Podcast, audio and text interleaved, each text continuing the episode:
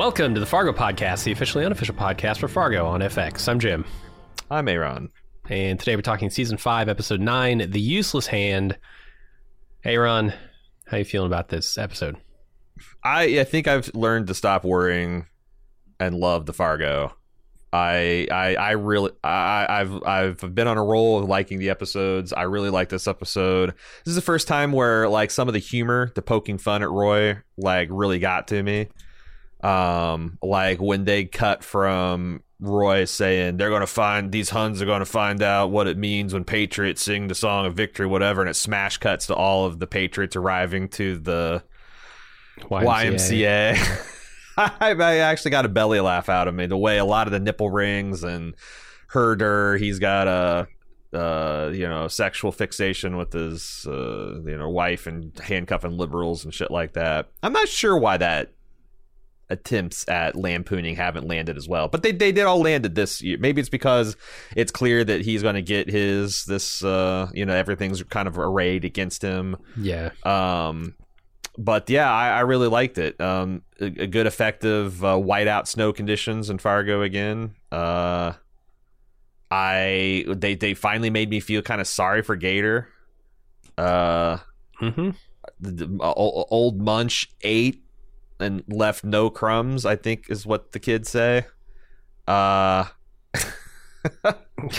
With a name like Munch, you kind of expect it. What'd you think? Mm-hmm. Coming back from your illness. Welcome back, by the way. Oh, thank you. Yeah, it's good to be back. Boy, it was not fun. I was not able to watch Fargo while I was sick. I had to wait until after I recovered a little bit because it was rough. Yeah, what do you think? Because there's 3 episodes that you kind of are going into. What did you make of this trio? I really enjoyed. It was episode 7. Yeah, I think it was episode 7. It's the puppety one. I found myself really like I was totally uncertain about it at first. Sure. While I was watching it, and then we get to the puppet show, and I'm like, okay, this is cool. This is working for me. But then they did the thing. You know, they did the thing, right? Where they say, hey, all of this was just in her head. And she wakes up in front of the pancakes again. And I'm like, oh, God. But I don't know. I found myself enjoying that ride at some point. But someone does need to tell Hawley, look, you just can't do this. This is illegal. This is illegal storytelling at this point. This is 2024, man. We're sitting here watching the show. You can't pull that with us. That was 2023, though. So last. That's true. Yeah. That was last year. He got in under the wire. It's Just a Dream expired, actually, December 31st, 2023. And then I think, well, I'm a little puzzled by what it all meant for Dot, but I think I'm getting to it with this episode. I think I'm understanding a little bit more, but it's kind of everything he's doing, I guess, with Dot seems to be a little confusing to me. Specifically the Dot Lorraine stuff. I'm not certain what I'm supposed to understand about that relationship after this episode. It's different to what I thought it was. I never felt like Dot was seeking any kind of approval from Lorraine at all. And yet here we are in an episode where she tears up hearing her call her daughter for the first time. And I'm like, that comes out of nowhere for me. Nowhere. Because I thought they were huge antagonists. It might come out of nowhere for Dot, too, you know? It's possible, yeah.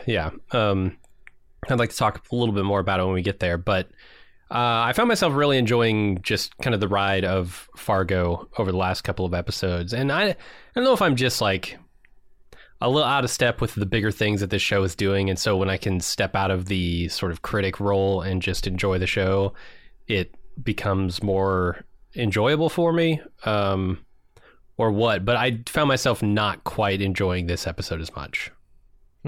It's probably because I'm looking through it at it through a certain lens, but there were definitely moments. For me, the YMCA thing was interesting. Was it? So I'm also a little confused on, because I watched these things like back to back. I'm a little confused on what happened in what episode. Was this the episode with the oneer where John Hamm walks to the barn? No, that was the previous episode. Okay, I really enjoyed that one. That shot was very good. Yeah, that was impressive. This episode, yeah, I mean the stuff with Danish that you know happened last episode, I thought it made a lot of sense to me, and I really enjoyed that stuff. But yeah, incredible flourish for his character too. I thought I do wish they had given us more of that. Like you know, you talk about the election stuff and how they're really kind of sticking it to Roy in these episodes. I wish there was more of that. I wish we had seen Danish almost as I was getting like Better Call Saul kind of vibes throughout that whole sequence. And I was really, really enjoying it. And I thought, like, if Danish is going to go out this episode, I wish this was the plan that didn't work. And it is the plan that doesn't work, but it's the first plan. And I wish we had seen more of him succeeding and why he's like this smooth operator. Like, you don't want to see Jimmy fail on his first heist or his first con, right? Right. You want to see him succeed and see why he's really kind of a shit. And I want to see Danish Graves do these horrible things and succeed and get away with them, and then have him go one step too far, have him step into the ring with the wrong person and get his. But like, yeah, it'd be like if but Tuco he gets his immediately.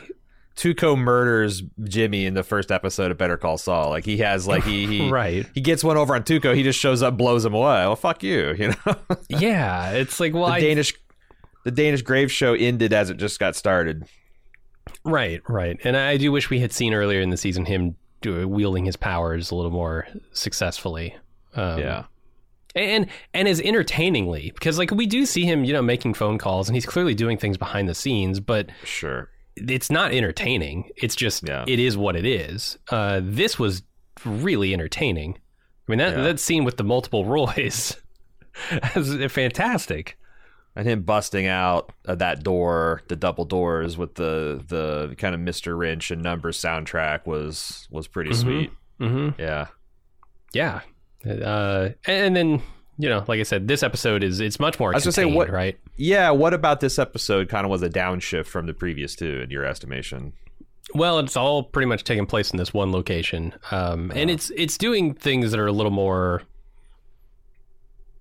thematic. And I don't know that I'm always picking up what this show is putting down this season.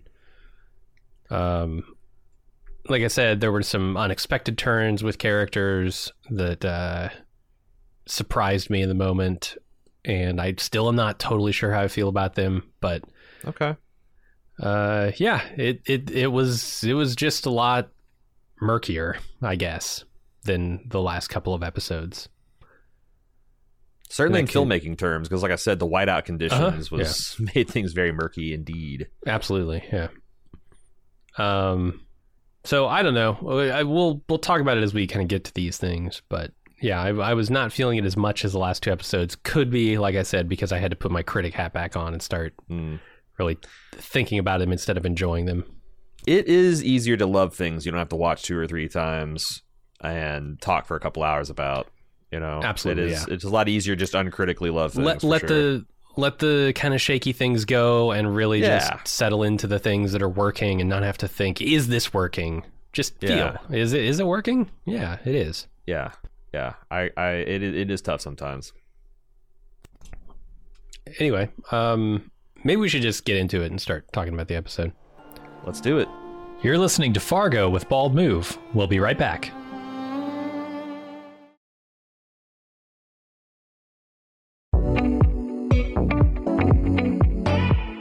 Here's what's new in premium content for our club members.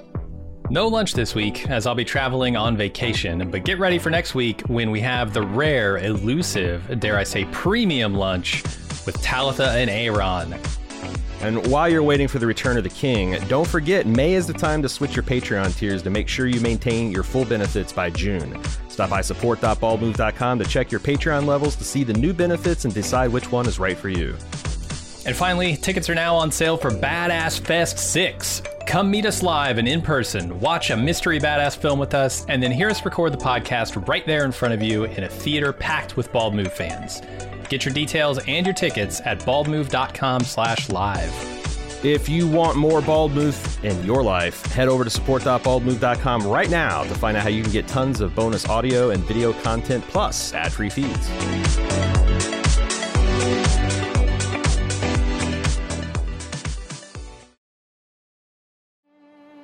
Welcome back to Fargo on Bald Move.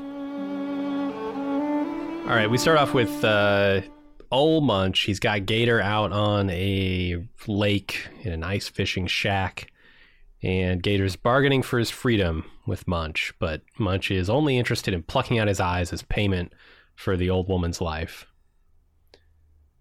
I love Gator's conception of what a man could possibly want in exchange for his freedom. He's like, do you want drugs? I keep you high for 10 years. I got a CVS in the back. Evidence room. Do you want guns? Do you want armor? You want titties? I got everything a man needs. Yeah, and it's like it's this guy who it's a guy who thinks he understands the world and how things works and his place in it, and you know, there's old Munch there to remind him you have no fucking clue. There are things that people could desire and motivations that are beyond anything you've ever considered, because your life experience is so narrow. Bedrock principles. Uh-huh. Like the Tillmans don't have those. They talk about them, but Roy would sacrifice any number one of his friends, his principles, to further his own interests. They are just things that they say to justify the actions that they want to do. And here's old Munch is like, I think, literally kind of a force of nature, like the embodiment of justice and balancing the scales. And he's offended Munch. Like I love the way he talks, like Jaqen H'ghar, that whole, you know, an old woman watches young men play a game. And a rabbit screams because it's caught and it knows only what it wants to live. I love that like stilted delivery that he has. It brings something very otherworldly to the role. Yeah. And I do wonder if they're ever going to. I kind of at this point kind of hope they let the mystery be. Like, is old Munch a long line, the last descendant of a long line of munchers? Is he literally a 500-year-old Welshman that eats sins? Is he supernatural? Is Dot supernatural? I kind of, the more the season has gone on with only one episode to go, I kind of hope they just let that kind of be weird. Fargo weird. I feel like they're going to. I think we've seen the last of Munch. Munch walks off into the mist here. I think that's it. That's all we've got for him.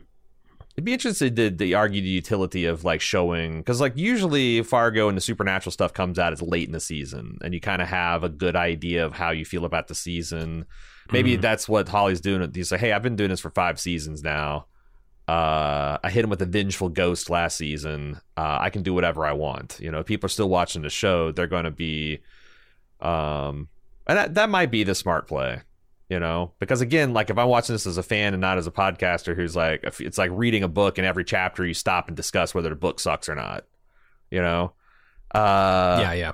Whereas if you even get in the chapters that are set up and bridges to other things. Yeah. Right. Nothing's happening because it's not the climax yet.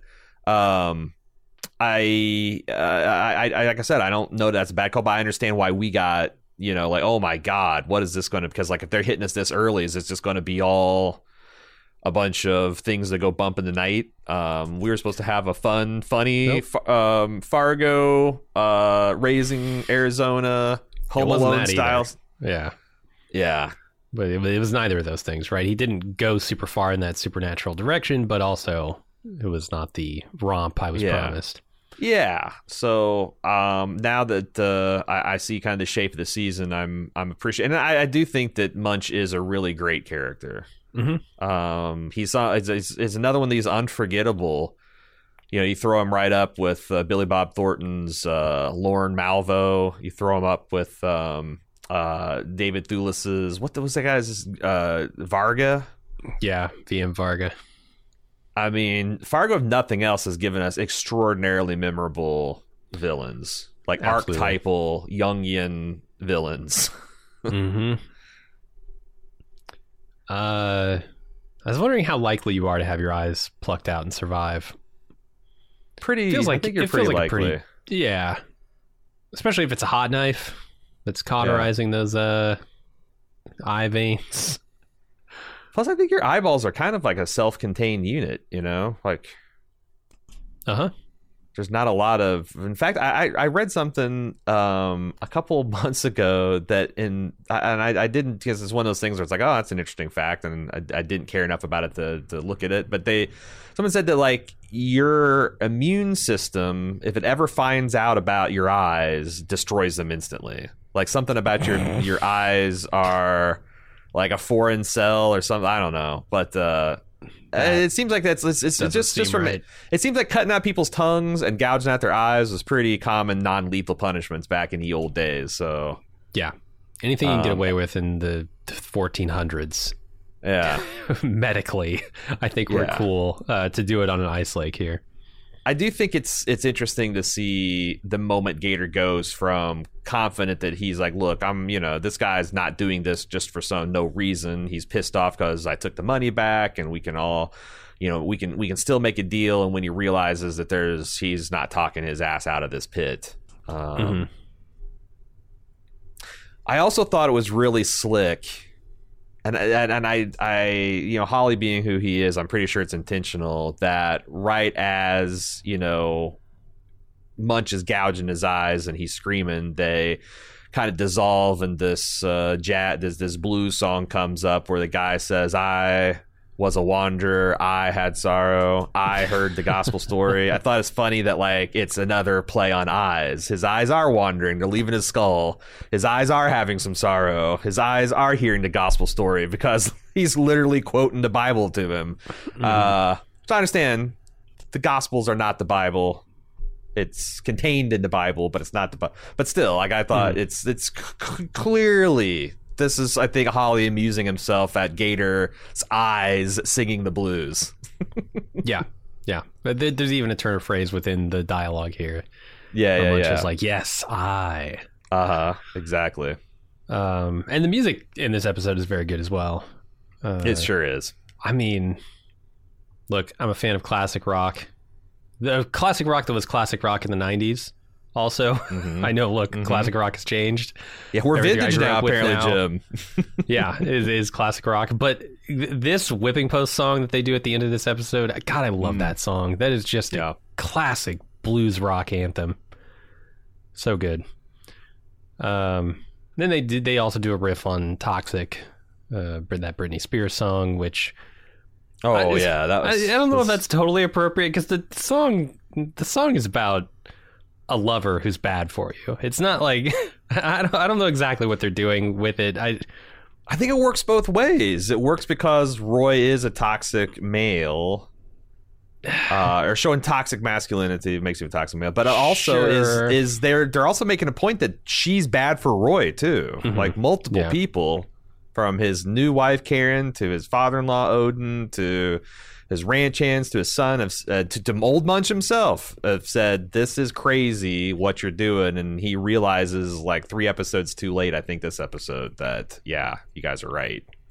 So I think it worked. There's some really cool drum tracks they use in one of these episodes. I don't know. The music in the show is quite good. Yeah. Anyway, let's go back to Roy's ranch, where Dot is still trying to escape her prison shack. While reaching for the ceiling, she falls through the floor, which gives her the idea to escape from below, or at least hide there. And Roy hasn't heard from Gator, and he thinks, oh boy, the tide's turned on him. So he calls Odin and his militia to dig in, and tells Bowman to go bury Dot.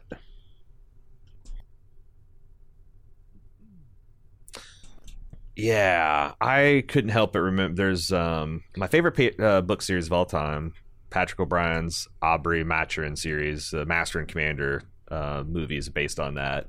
There's something late in the series where, you know, Lucky Jack, the captain, is getting old. He's an admiral. I think he's a rear admiral at this point. And he's reflecting with his friend Steven about his life and what an improbable run of luck it's being, and things are starting to reverse against him. And he says, like, I can feel it. It's like the turn of the tide. You know, I've had, like, my whole life, the tide has been coming in, and now it's starting to recede. And I think it's such a powerful metaphor. And Roy, it's like, you know, like you think of the things like he's standing on this, like, you know, long spanning legacy of lawmen, good, bad, or ugly in Stark County. And, you know, he must have thought he's invincible when he's stealing millions of dollars and giving it to the militia, and they're getting high in their own supply. And, you know, there's this national movement of constitutional sheriffs, and, you know, nothing can stop them, not even the might of the federal government, because we're on our... And now the tide's coming out. I like it. And he's preparing himself and his followers to die here. I do wonder how much of this is posturing and how much of it is sincere. Mm-hmm. Because it's all well and good to be like, oh, ready to die for my bullet. But then when, you know, the FBI rolls up in their tanks, and it's... Because that's the thing. It's like, when I was coming of age, you had genuine crazy white right-wingers, you know, Waco, Ruby Ridge, people that mm-hmm. were really, well, you know, thought they were Jesus Christ, thought they were Sebastians, and they were ready and willing to die.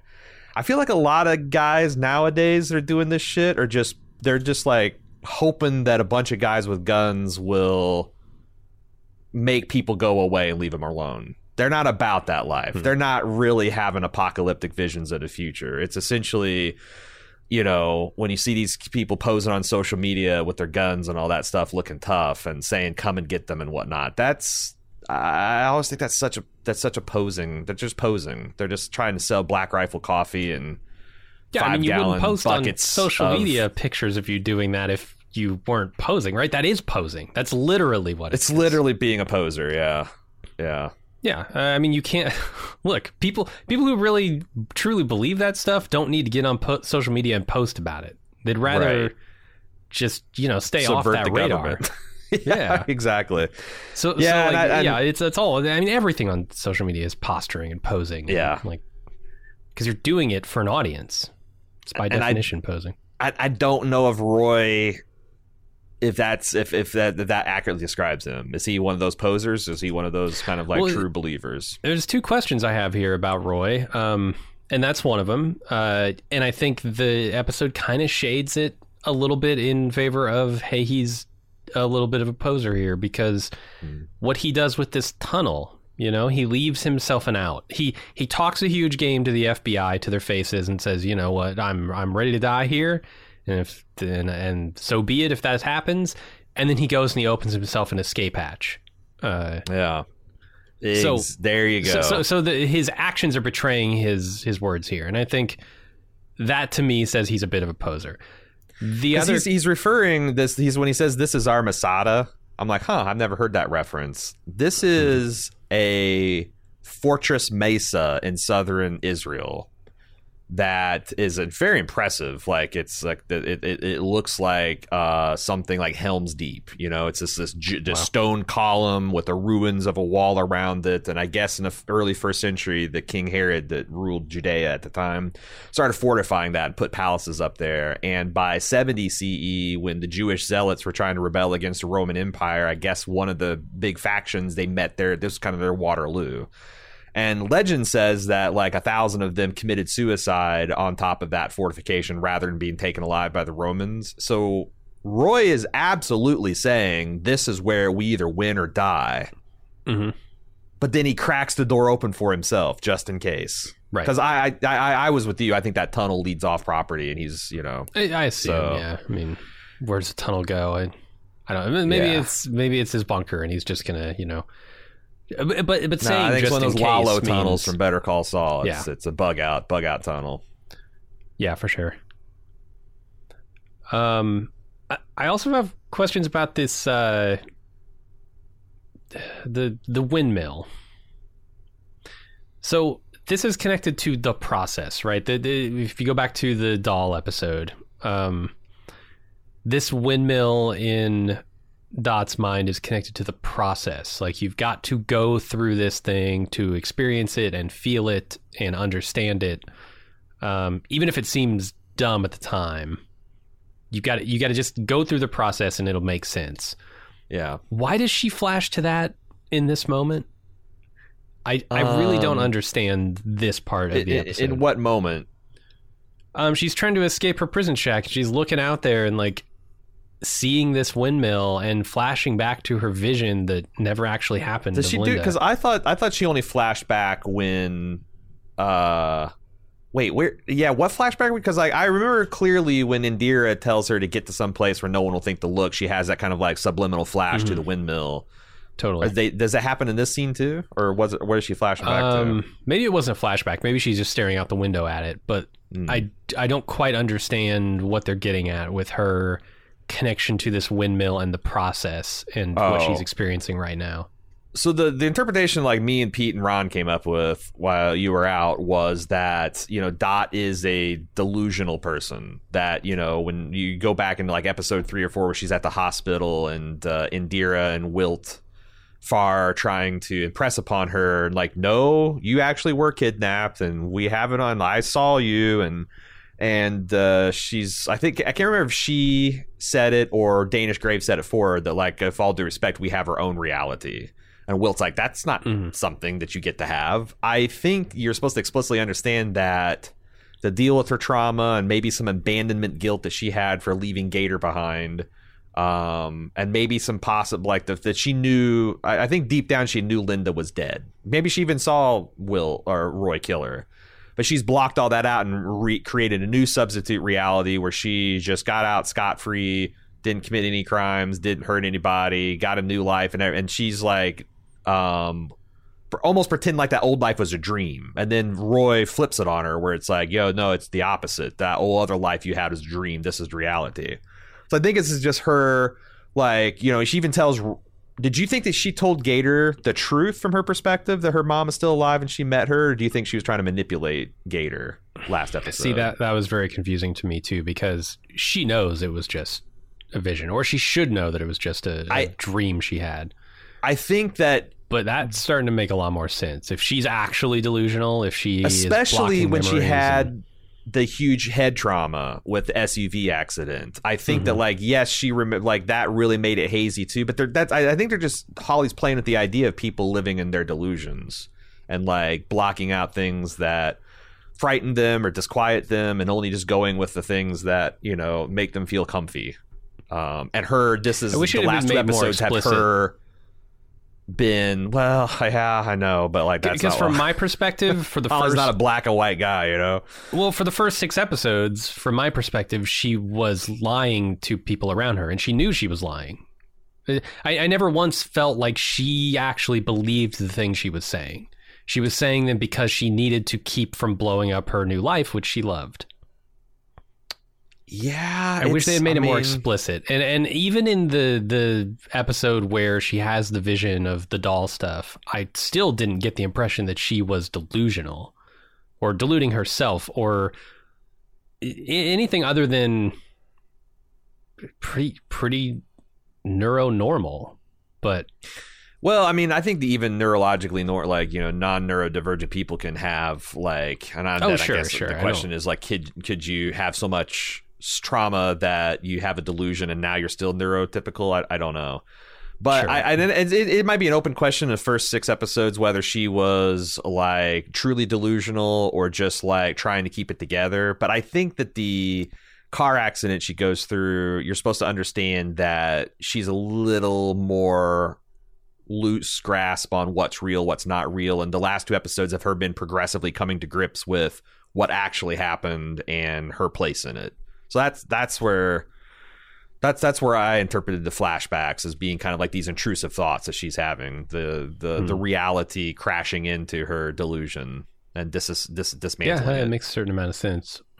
Now 9 episodes into the series. Yeah. All right, but it has been something, like, I mean, he's played it fair. It's like he's been something that they've been talking about since episode 3, people like having their own delusions. Like Roy's living a delusional life. I think Lorraine's living a delusional life, you know, that she is this. Yeah, it's something that I when you talk about delusions in that regard, I don't think those are actual delusions. I think those are people knowingly lying about things. Like, they understand that the world is not like this. They understand that these events didn't take place, but they are willing to say that they did because it serves their own agenda, or fits into the worldview that they want to have. There to me is a distinction there between actual delusion and just lying to yourself. I wonder what a psychologist would say. Yeah. Like, what I'd is like, is that actually a line or is it a continuum? I mean, obviously, if you're like, if you're truly delusional, like you're seeing auditory and visual hallucinations, that's a different class than a person who tells themselves something enough that they truly believe it. But like, there's a lot of studies to show that, like, you know, just telling the same true story over and over and over again, just the variations you give it, rewrite your mental circuits, and like it's every time you retell it with a slightly different thing, and it's not like you're like, oh, I'm making up a lie, I'm embellishing things. It just happens. Mm-hmm. And then it's like, you know, what is the true memory? What can you extract the core memory from all the times you've retold it, all the times you've revisited it? I don't know. It's and maybe that's another thing that Hawley's playing with this season. What the nature of delusions and how they apply politically, because like right now, if you're paying attention to the news, there's a big story, which essentially it was a crime committed if a person genuinely believed that they were acting to save a stolen election. And how can one know the interior thoughts? How can anyone be guilty of a crime if you can't establish their state of mind? Never mind that we do that in courts of law all the fucking time. But that's one of the issues du jour. Was a crime committed if a person truly believed, regardless of how many statements you can produce and how many sworn statements. So it's like, it is pretty timely that, you know, what is the line between people being delusional, people lying, and people self-deluding? Man, I don't know. Yeah. How do you distinguish from the outside what which one of those that person is, right? I feel like that's something that, like, communities decide. Like, that's where ultimately, you know, if enough people be like, nah, you're full of shit, that's what ends up happening. But we're just having a dispute right now about how many people is on either side of the delusion and who gets to have that say. Right. So Bowman goes out to the shack to kill Dot, but the place is seemingly empty. He runs off to tell Roy as Dot undoes her cuffs from below the floor where she was hiding. Finally got that nail she's been working on getting. Yeah, just took her busting through the floor to do it. Honestly, you could probably drag that box spring out the door. Like, it's not a very secure thing to shackle her to. It'd be, I don't know. Part of the building. She could do it. She's a tiger. Yeah. Come on. I think she should Tony Stark it and turn it into some kind of spring trap armor suit, you know, with like sharpened scythes and use it to bounce her way out of the place. Dot Lyons built this from a cot in an outbuilding. Sorry, sir. I'm not Dorothy Lyon. Yep. Okay, Lorraine can't reach Danish. And Indira says, well, his cell phone was shut off late last night out at the Tillman Ranch. So Lorraine tells her to call the orange idiot. The Lorax? Yeah, I think so. Okay. I think so. It's the only person with enough power in the government to do anything. Uh-huh. That was interesting. So, a couple things. Indira, stunning in her corporate security wear. I like it better in the uniform. I don't know what that says about me, but sure. She doesn't look bad in this. Nothing wrong with admiring a woman in uniform. Also, not wearing her wedding ring. She is done with that dude. Thank God. It's about fucking time, man. Yeah. The episode where she catches them together, I'm like, yes, let this be it, please. Yeah. And it is. We got some great feedback on that too. We actually got started. We've been had some. The feedbackers been outdoing themselves the last couple weeks. You said you had a couple things. The fact that she looks stunning and she has no wedding ring. Those are two things. Oh, two things. Find them as a couple. Yep. Let me address the orange idiot real quick. I think we all know who she's talking about. I was interested in the way she talks about him. I mean, describing him as the orange idiot. He's obviously a very powerful man. But I don't know how powerful, because this all takes place in 2019, right? So, like, yes. This is sort of toward the end of the Orange Idiot's reign, at least official reign. About a year to go. Mm-hmm. She clearly has disdain for him. She thinks at best he's a useful tool. That does not respect him in any way, obviously. Is this sort of an indication of how Hawley thinks that most people who interface with that kind of a person think of them? I think that I might step on an emailer's toes a little bit. I think a guy named Paul emailed us and said that he sees this as a divide between like the neoconservatives and the modern MAGA movement that Lorraine is like a Bush era neoconservative. Mm-hmm. And I think you're supposed to understand that she's talking to William Barr here, that is because she calls him Bill later. Gotcha. The timeline doesn't work because he becomes Attorney General in February of the next year, I think. But maybe I got the timeline on that. But he was the Attorney General for Bush 1.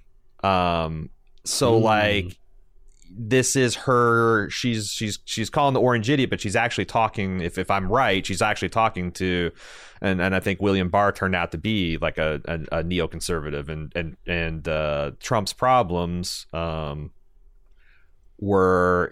he tried to use a lot of traditional Republican operatives and operations, and those are not not shot through with MAGA, or at least that they weren't 8 years ago. So I think that's like she represents like an old school arch conservative that, she's running a debt company. She's preying on poor people, but she's doing it within the bounds of the law.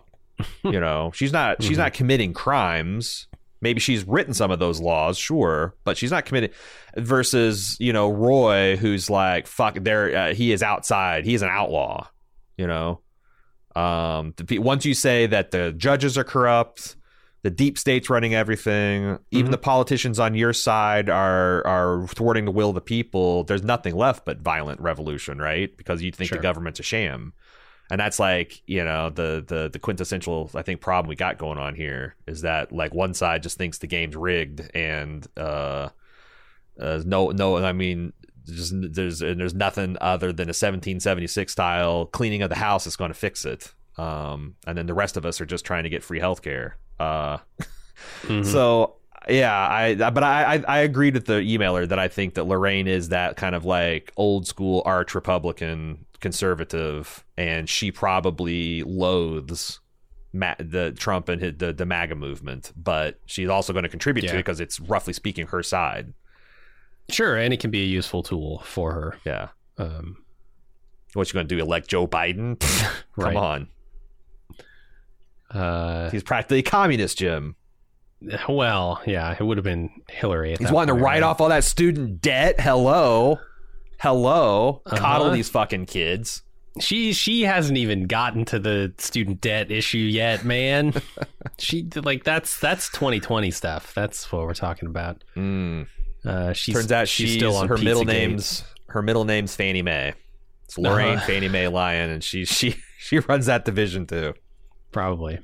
All right. Indira calls Witt and tells him that the FBI is going to raid the ranch, and he's got to go save Dot. So he rolls out. I like how concerned both of these characters are about Dot's safety.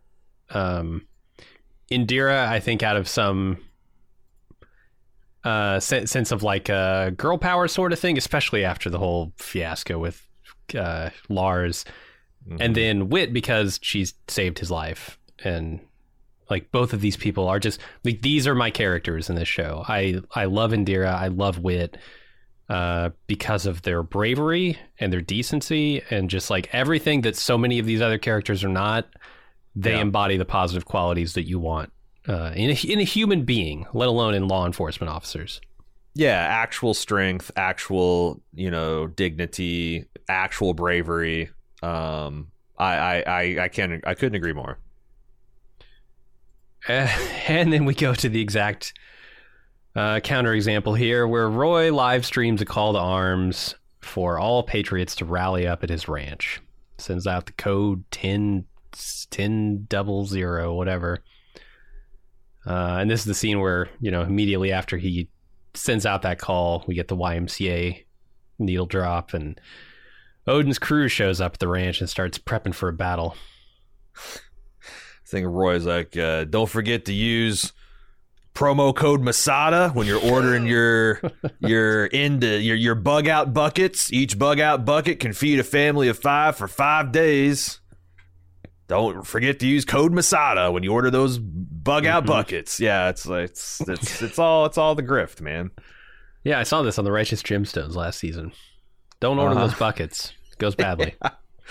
And then he references Ammon Lavoie. Did you clock those names? So those are the guys, yeah, the Bundy family that was beefing with the Bureau of Land Management and the Forestry Service about public water and land use rights. His sons and this Lavoie character took over a wildlife refuge in Oregon for like a month back in 2016. Mm-hmm. Lavoie ends up dying, being taken into custody. The others not, but he's essentially saying it's just a ridiculous thing, you know. When I go compared, again, I go back to Waco and Ruby Ridge, which are back, you know, when I was a conservative, the touch points, and I'm like, it's far cry having a compound of fanatic followers and then taking over what's essentially a visitor center, you know, the place where you get the brochures for your trail maps and take a shit before you hit the trailhead. You know, that's what they're occupying. Yeah. I mean, you got to get your beachhead somewhere, right? If you're going to take the country. True. I mean, might as well start at the visitor center. Might as well start in the middle of buttfuck nowhere, Oregon, and fight your way out of there. But the whole grab your beans, your bullets, and your big fucking hammer and cut the YMCA, Young Men's Christian Association, which is a fair thing to call what Roy's doing out here with his buddy Odin. You know? Young Men's Christian Association. A lot of ways to have a good time. So many. For a young man. It's all when you're with your brothers in Christ, trying to stay warm. Oh, yeah. So Dot sneaks into Roy's house. She finds a phone in his bedroom, which she uses to call Wayne. While she's distracted, Roy's new wife finds her, and Dot tries to convince her to join forces to take Roy down. It doesn't work, but it does get her close enough to grab the gun and knock her out. So then she sneaks downstairs into the kitchen, turns on the gas stove, and walks out the door. Yeah, we find out that poor Karen got beat after Dot got her beating last episode, and it's always fascinating to see her process the truth of Dot's words. Like, you know, we could take him down. You'll never get beat again.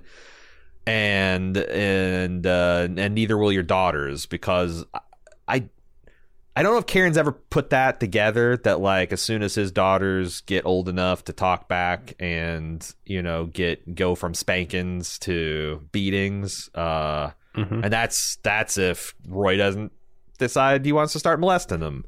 Like you can see that click, and it's what kind of enrages her, like the truth being thrown into her own face, and it lets her step into to range of the lion's claws, and she gets or the tiger's claws, she gets taken down. But it's just a sad scene, you know. This is Roy has so thoroughly broken this woman that she is essentially acting as like a fugitive slave patrol.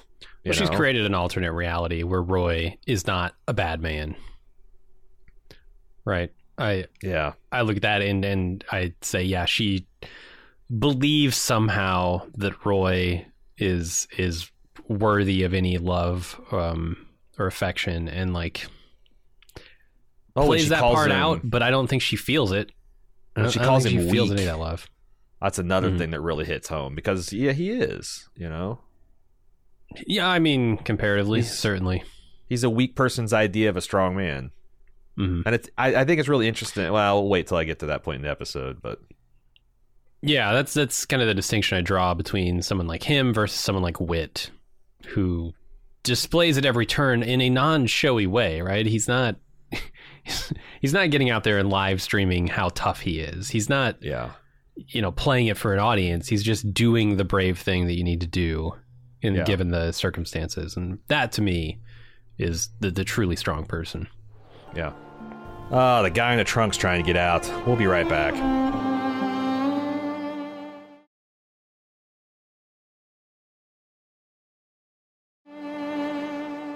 We put the ads in the wood chipper. Welcome back. So Roy walks into his house and instantly smells the gas, and he turns it all off. He begins searching the house for Dot. He finds a shitload of money in a bag in Gator's closet. Is this... I know I shouldn't bring it up, but is this the bag? Are you talking about the Fargo bag? Mm-hmm. No, I don't think so. Because that was a briefcase. That was also a briefcase. Yeah, you're right. Me and Pete went around about that. It turns out we were both right. That did you recall that... oh, I can't remember this guy's name, but he plays the Grocery King in season one. That he claimed that he'd found that $1 million. That's how he started his... So we have dealt with the Fargo money, but then Lorne Malvo put the literal fear of God into him. He thought that the money was cursed, so he took the briefcase, stuffed it full of $1 million, and buried it back where he found it. So, like, the Fargo money has both been found and lost again, so it's still out there. No, I don't. I don't think this has anything to do with that. Okay, but it's blood money. Then? It's this is from. So this is the money. This is the money that Roy kicked the Munch. To make them square, that Munch left Gator in his never back. Gave it to him. No, he did. He pulled it out of the back seat. Yes, right, that's what he got out of the back seat, which was and then apparently he took it back, didn't give it to his dad. He was keeping it for himself for his own purposes. I had no idea that was the money. I thought that was some piece of evidence that linked him somehow to Munch, and I didn't know when I first watched it. I didn't know what it was either. I had to watch it again and like, what is this? Oh, that's the yeah. I didn't watch that one again because I didn't have the podcast on it. So you're dying of COVID. Okay, that makes way more sense. So he kept the curse alive, essentially. You know, even if he hadn't killed the old woman, I feel like this would be a thing for Munch to come after him. You know, the scales are still off, right? It's double debt. Yep. Daily double debt for Gator. All right, let's go over to Gator then. The eyeless Gator is kind of led through the wilderness by Munch. We're going to find out that he's taking him to the ranch, but we don't really know that yet. Mm-hmm. I was kind of curious how this was all going to tie back in while I was watching it. And then the FBI continues their approach to Roy's ranch. As Dot finds a safe place and then calls Lorraine. She tells her the Danish is dead, and Lorraine says there's an army coming to save you, and Indira tells her to hide somewhere they won't look for her. This is the point at which Lorraine refers to her as her daughter, and this is apparently deeply affecting to Dot, and I was surprised by that. Because up until now, I had never felt like Dot was seeking any kind of approval from Lorraine whatsoever. I do. It's kind of like, it's funny, this is the go-to I'm going to go to, but it is what it is. You know, like in Anchorman, when Ron Burgundy and what's-his-face, the other lead newscaster from the other newsroom, they've been beefing, they've been fighting, and then at the end... you know, he's pulling Ron out of the bear pit, and he's like, Ron Burgundy, I hate you with every fiber of my being, but God damn it, I respect you. And they, like, hug each other. They bro-hug. I think it turns out that they're actually brothers, too. It's one of those things where it's like, yeah, I don't think Dot was ever seeking Lorraine's approval, but having it handed to you on a silver platter, like this deep respect and affection from this fierce woman... probably still like this tiger to tiger, like this lion to tiger nod of respect still probably meant a lot, you know? Yeah, to me it came across as like she's overwhelmed with emotions here because of her circumstances, less so than I value any kind of respect I might get from this woman. No, I disagree. I think it meant a lot to her. It's just not something she was looking for. Be like, you know, I'm not looking for this woman. I'm not looking for Martin Scorsese's approval, right? But if he called me up to me yesterday and said, you know, Aaron, I was listening to your Flowers of Killer. You're a hell of a... You got some great points. I'd really like to... I would be fucked. I'd probably have tears in my eyes, right? Do you respect Martin Scorsese? Okay, you're right. I do respect him. I don't think Dot respects Lorraine. Wait, you don't think Dot respects Lorraine? Really? No, I think she views her as a kind of vile person. Maybe... Maybe. I don't know. I mean, that's the impression I took away, but maybe that's just my own feelings on the matter. Maybe I'm transferring those to this character. I've been trying to recalibrate because, like, man, a lot of people are not down with Lorraine being evil. I was kind of surprised to take that, like, it seems, I don't know how prominent it is in our audience, like, percentage-wise, but, like, I've gotten a lot of pushback. Hell, Ron pushed back on it, like, saying, I don't think she's, like, you know, she's, like, doing bad things or things that maybe we don't approve of or wish she could do better in society, but she's not evil. And where I'm, like, comfortable with, like, she has a disdain evil. She's like, Cruella de Vil type of evil. Like, she's not, she's not murdering people. Maybe her evilness, like, is making coats out of puppies, but still, maybe it's lowercase e evil. It's not Pol Pot or Hitler evil, but... Right. She wouldn't fit into Mr. Rogers' neighborhood is what I'm saying. No. They've already got a tiger anyway. They don't need her. Right. Yeah. Okay. Yeah. I mean, clearly this does affect Dot. It's not debatable, unless you have your own version of reality here. But something that we have been debating in the weeks that you've been gone is like the subtle hints that maybe there was something going on between Danish and Lorraine. Did you see any? I mean, I literally don't think it matters because Danish is moldering in the grave. But yeah, it does not matter at this point. But I could maybe see it. Here's the thing: out of everyone in this show, he's the one person that she has respected consistently. He's her go-to whenever she has a problem that needs to be solved. She believes that he can get the job done no matter the circumstances. So if it's not like a physical romantic thing, then it's certainly like a spiritual thing. She respects the man. Yeah. At the very least. So the FBI arrives, and so does Witt. And there's a standoff while the FBI decides how to approach the situation. Witt asks that he be allowed to lead a team to save Dot, and they agree since she's an asset in the prosecution of Roy. She is the top of the list. I really love this scene. The banter between the FBI guy and the two agents. No, there are two. It's SWAT. One is SWAT. One is FBI. Oh yeah, one is the local, is the state, like police, and the other is the FBI. So you got the state, federal. Yeah, and their banter back and forth is so good. Also, I like that too. Don't you know better than to interrupt a superior officer when they're bantering? Didn't they teach you that at Quantico? And I enjoyed that too. And I thought that I enjoyed the no nonsense and competency of these characters. I think the ruthless efficiency of them. You know, they're here to do a job, and they're very serious men, and they seem almost a counterpoint to Roy, who is trying to be what they actually are. Thank you. And I'm like, and I think there's levels to it, because that's exactly the point I wanted to make, that these are, you know, they're coming, we got 40 weekend warriors spread out here, there, and other, and they think they're being clever and they're hiding, but we actually have a drone in the sky. We can see all this. And like the true professionals. And it's not because, like, the thing Roy makes a point, it's like, oh, you were in a firefight. We're in a firefight against the, you know, America's cop and 40 guys who were just shooting with Iraqi. I don't know. He's this says I got 40 something. Yeah, I think he's referring to himself, like, right. And then 40 guys who were like just over in Iraq shooting insurgents. So he's essentially saying all of his guys are battle hardened soldiers. Which is probably true. But the thing is, like, I think these types that, like, you know, I've seen a lot of these kind of militia guys or ex-military, and, like, you know, it's like, oh, we can square up against the United States.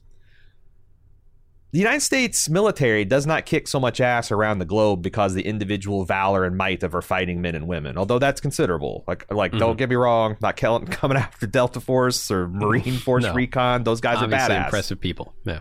Very impressive people. The United States kicks ass globally because of our logistics and because of our technology and because of the way all those things work together.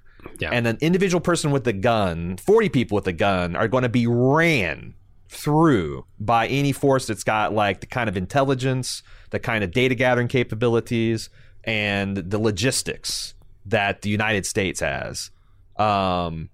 And that's what it's the yeah, like it is.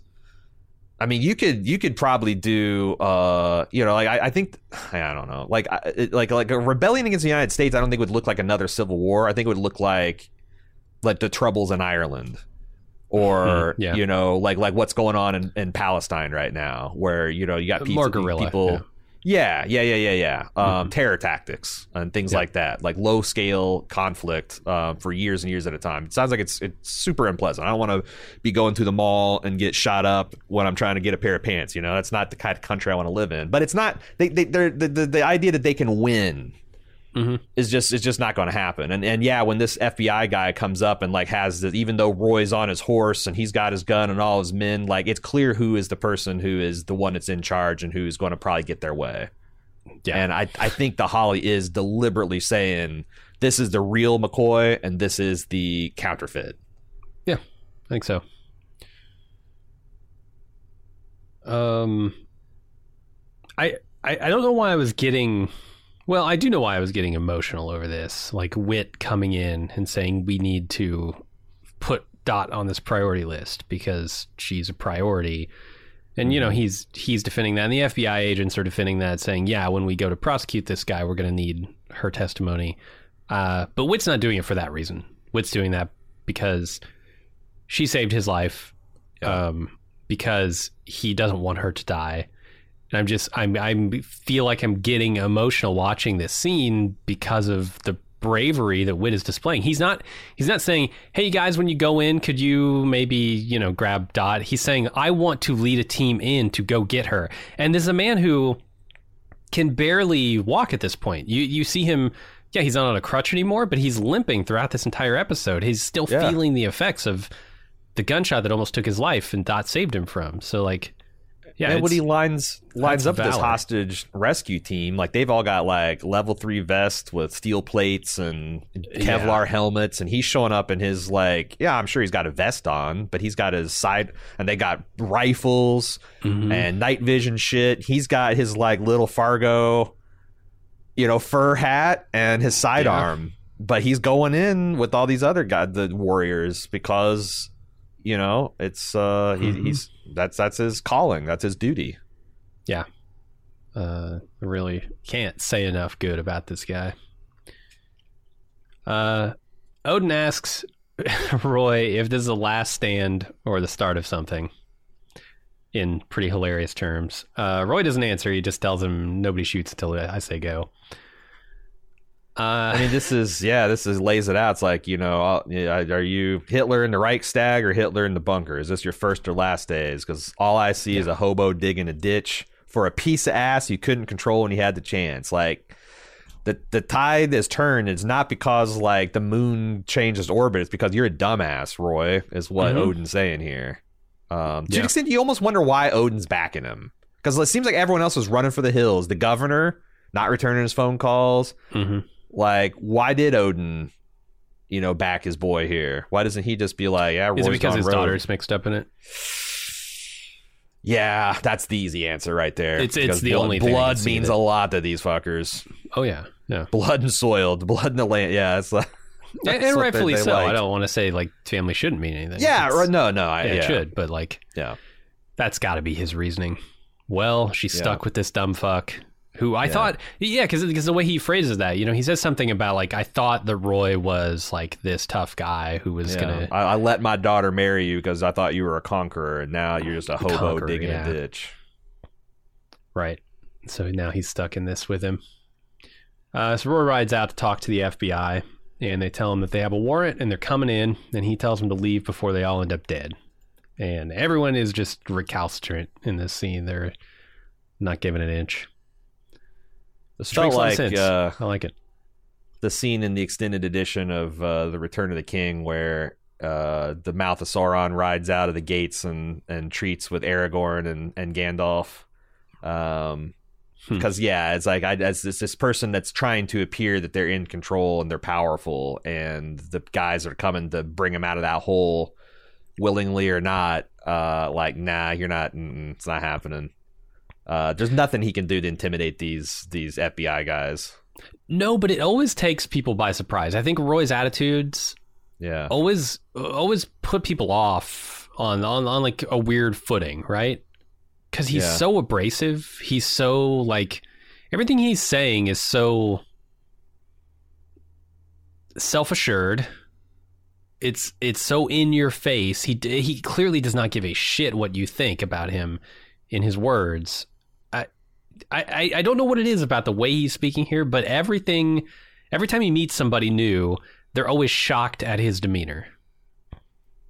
Because I think it's like the way he's saying all the things like a great man would say. Like, I am here. I am called by God. I was my name was carved in my bones, and it's the only thing I can do. And you are, the God blows the horn and makes the walls fall. You came for Lot's wife, but she's already a pillar. He's just like doing this weird verbal diarrhea, this word salad of scriptural mishmash. And it's all like, but like, we also know that he's planning, if the things go bad, that he's going to bug out, get the fuck out of here. He's going to try to live and fight another day. So it's like he's saying all these great inspirational things, but he's an empty suit.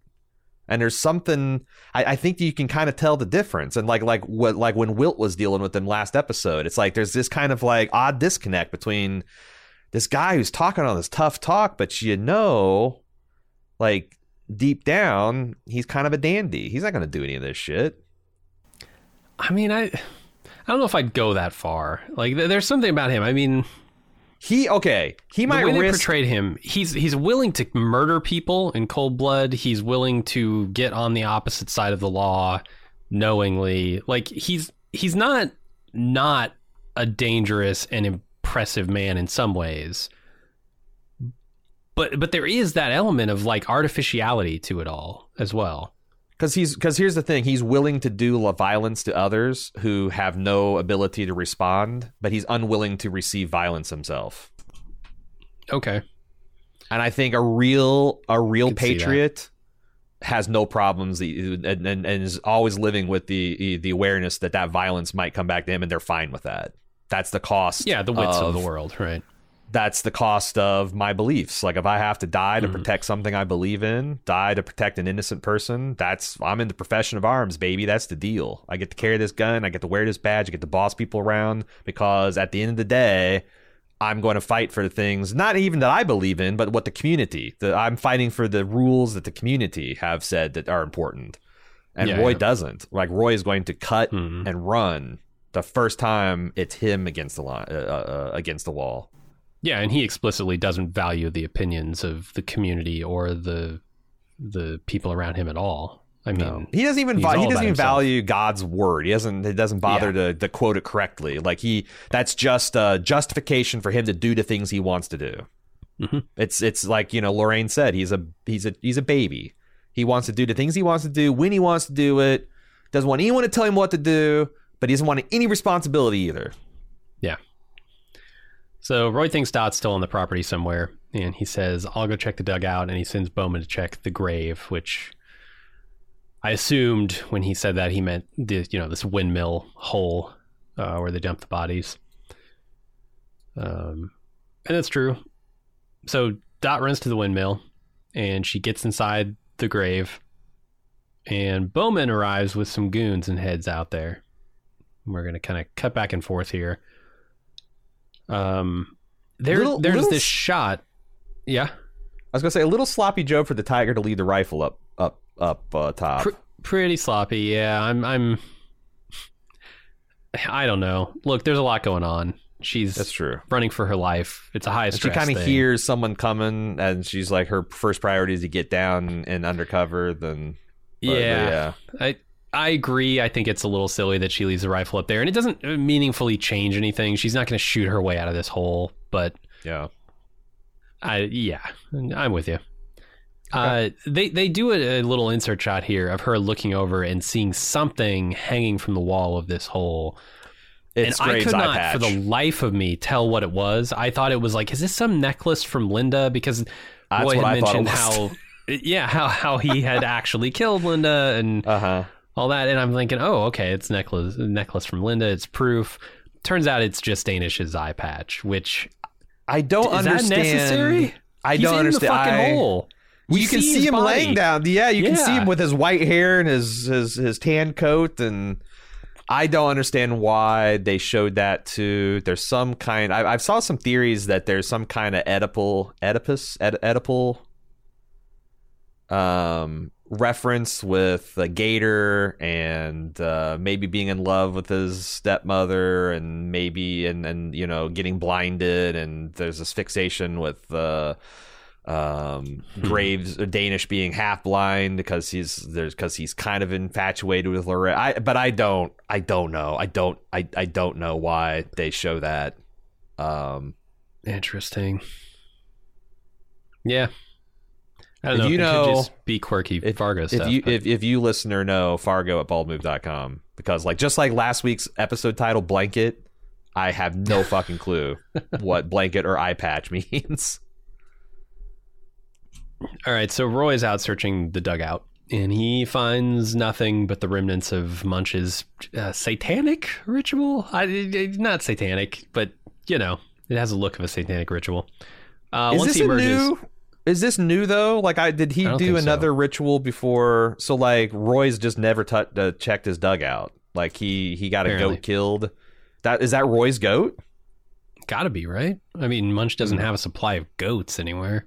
Yeah, I guess maybe you don't check the dugout in the winter, even though you had a half-naked man covered in shit and blood go into your daughter's room and put satanic stuff on the walls. So you wouldn't check all.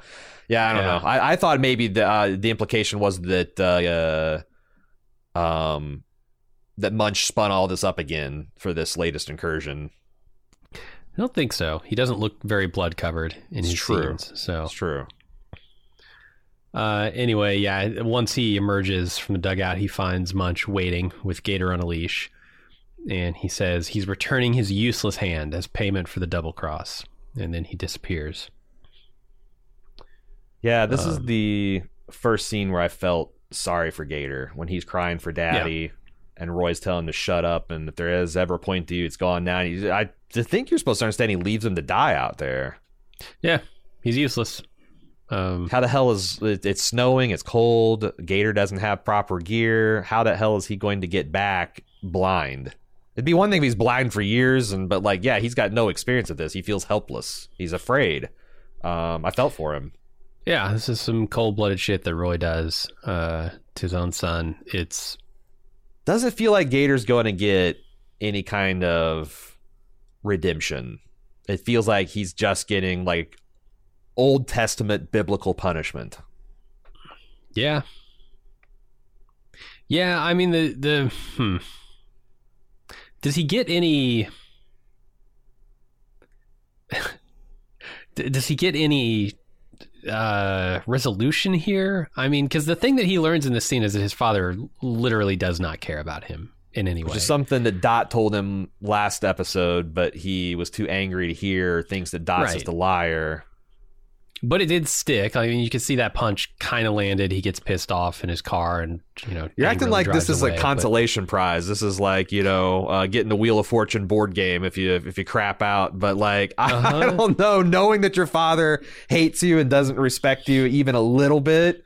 At least he can start his life. I mean, he's been living this life. Yeah, he can end his life. He's going to freeze to death out here, blind, hurting, and afraid. Freeze to death. Yeah. If this is on a tropical beach, sure. He has a new lease on life, right? I mean, yeah, he doesn't have his eyes, but look, I don't know, his eyes were doing him any favors anyway. Munch already gave him a new leash on life. He let him to the ranch by lease. He's done. He's done. He's at the end of this leash, his new leash. But no, I mean, look, he lost his eyes so that he could see, right? He now sees his father for the person he is. And look, I don't even know if Gator, being as immature and ridiculous as he is even capable of registering all these ideas. But if he makes it through this, he at least is not under the spell of this horrible man anymore.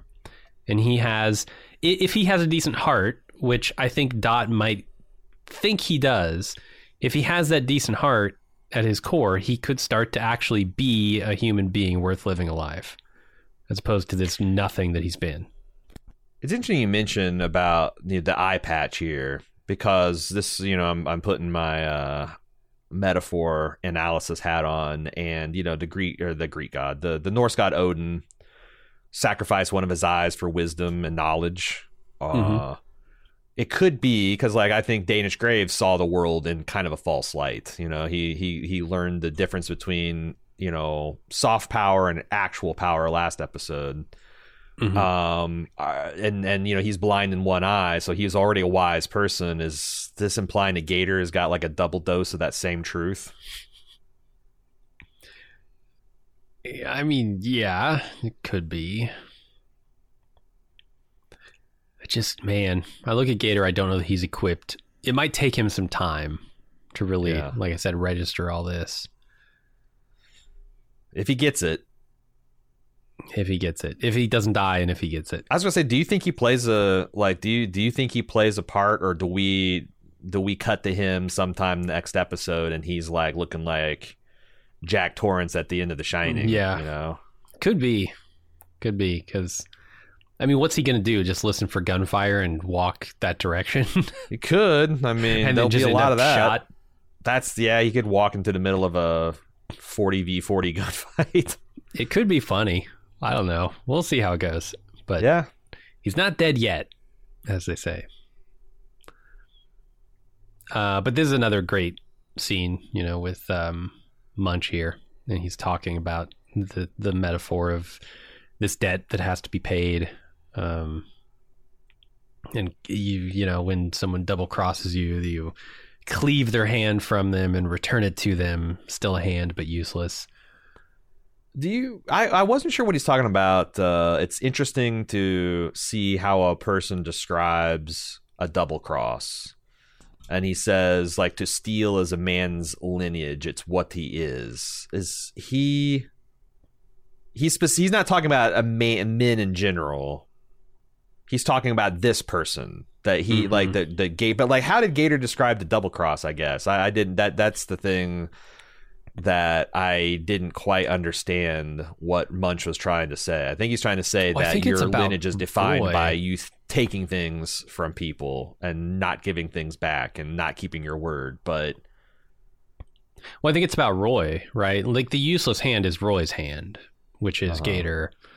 So he's describing Roy as the thief and the person who takes and doesn't give back. So it's kind of a piece with... Do you think that that Munch thinks that this is Roy's plan? Because Gator did it all on his own. That's maybe a piece of information he doesn't know. Well, I mean, the initial double cross... I don't know, because Munch has a weird way of looking at the world too, right? Like, he views... them not telling them that this one was a tiger as a sort of double cross. And I feel like that's the genesis of this whole thing. They're cheating him. They try to, you know, they knew the real value of this target, and they try to make it seem like it's just a housewife. Well, it's kind of a piece with what Roy is saying about the person, you know, their name being etched on bone when they're born, right? And what you could imply from this is that Roy has always been this cheater and this thief and that kind of person, and that it's just manifesting in the way he treated Munch. True. And so now this is the payback for that. I don't know. That's how I choose to look at it. Yeah. And then finally, Witt tracks down Dot via her cell phone, and his team moves in to rescue her. Bowman's guys find Dot in the hole, but before he can kill her, Munch finds them and kills them, and he takes Dot out of the hole and sets her free, gives her the gun back. There's a really great Reddit post last week where someone took all the visual similarities between Munch and Dot, like the fur-lined kind of tartan pattern overcoat. Dot has an almost exact same one that she wears when she's going out to Halloween shop with Wayne. The kind of tan coat she's wearing now is very similar to the one that Munch wore at the beginning of the season. Even down to the fishing shack that he was torturing Gator in looks identical to the red shack that Dorothy is being held in. They're definitely drawing comparisons between these two. And I keep going back to Dot covering an 8-hour drive on foot in the middle of the night. I do wonder if they are literally drawing a parallel, and they are hinting that Dot has got something supernatural about her, that there is some kind of sin-eating capability that she's got. I don't know why they would do that and how it would shake out in the last episode, but it's probably the biggest question in my mind right now is like, what the hell was that all about? Why all these similarities? Why all these parallels between Munch and Dot? Yeah. I don't know. Don't have answers for you. I do know that next week is probably going to be pretty exciting. What do you think of Will trying to warn the FBI hostage rescue team about not killing the hostage? Like, I thought, what do you think of the FBI agent's response? It's kind of like I couldn't tell if he was like patronizing, like, "Oh, don't shoot the hostage. Thanks, buddy." I felt like he is, because this is literally. But he like, says it very matter of factly. Like, yeah. Like he doesn't say it with the animosity that you would think he would say it with if he were insulted by it. I think it's because they do respect this guy. Like the thing, like I think this is preposterous, but the idea that they recognized him as the lone survivor of the shootout and like he's got like I think there is this kind of a esprit de corps that these guys like you don't belong here, but you kind of by merit and by blood have earned your right to be here. One of us, yeah. So they're like, anyone else ran up here and told him that, they'd probably be like, "Shut the fuck up. We are the professionals. We're the professionals." They call them we're the professionals. The professionals call when they can't get something done. But I don't understand the point of the scene. Is it just supposed to illustrate how much care that Wilt's got about this, or is it supposed to set up the FBI caring more about the overall mission of bringing the sheriff to justice than they do about... But that doesn't strike, because like the FBI guy, the special agent in charge, was the one concerned with women and children, and I felt like the state guy was kind of dismissive about it. Yeah. Or that was just them busting their balls too. So like maybe... Because that was just banter. It was... Yeah, I'm not totally certain. I want to give them credit and say that like this is... a guy who's used to dealing with a little less professionalism, a little less care, I guess, because he's just part of the state police or whatnot. Whereas these guys are, when they say something is at the top of their list, it's at the top of their list. You don't have to remind them. They literally have a list in their head of their objectives, and they're prioritizing them second by second. Whereas Witt is used to a little bit more of a fudging it kind of thing. Yeah. Because he's working just with, the state patrol or whatever. But I don't know if that's exactly what they're getting at. But my feeling is when he says this, he's trying to impress upon him that, yes, I have already internalized this idea. The hostage was just brought up a moment ago. I didn't know about it at all until 2 seconds ago when you mentioned it. But I have fully internalized it, and it is our number one top priority right now. And so he doesn't say it as if he's insulted. He's just trying to impress upon this man who's not familiar with their mode of operation. This is now a thing you don't have to worry about. We've got it. One other follow-up. Should I be concerned because the last time we saw Agent Joaquim and his partner talk to their boss, their special agent in charge, about the Roy situation... He said treat it as a hobby. Well, I kind of came with those FBI thinking that their boss was kind of on Roy's side or sympathetic to him. Now, I remember you and I kind of like, I'm not, that might have just been them leaping to conclusions and whatnot, but am I supposed to be worried that this is all a bit of an inside job, that there is going to be, that they are going to intentionally... Well, this was called in by Lorraine at this point, right? So, to Trump's administration, who we know was playing footsie with these types. Like he was like sure.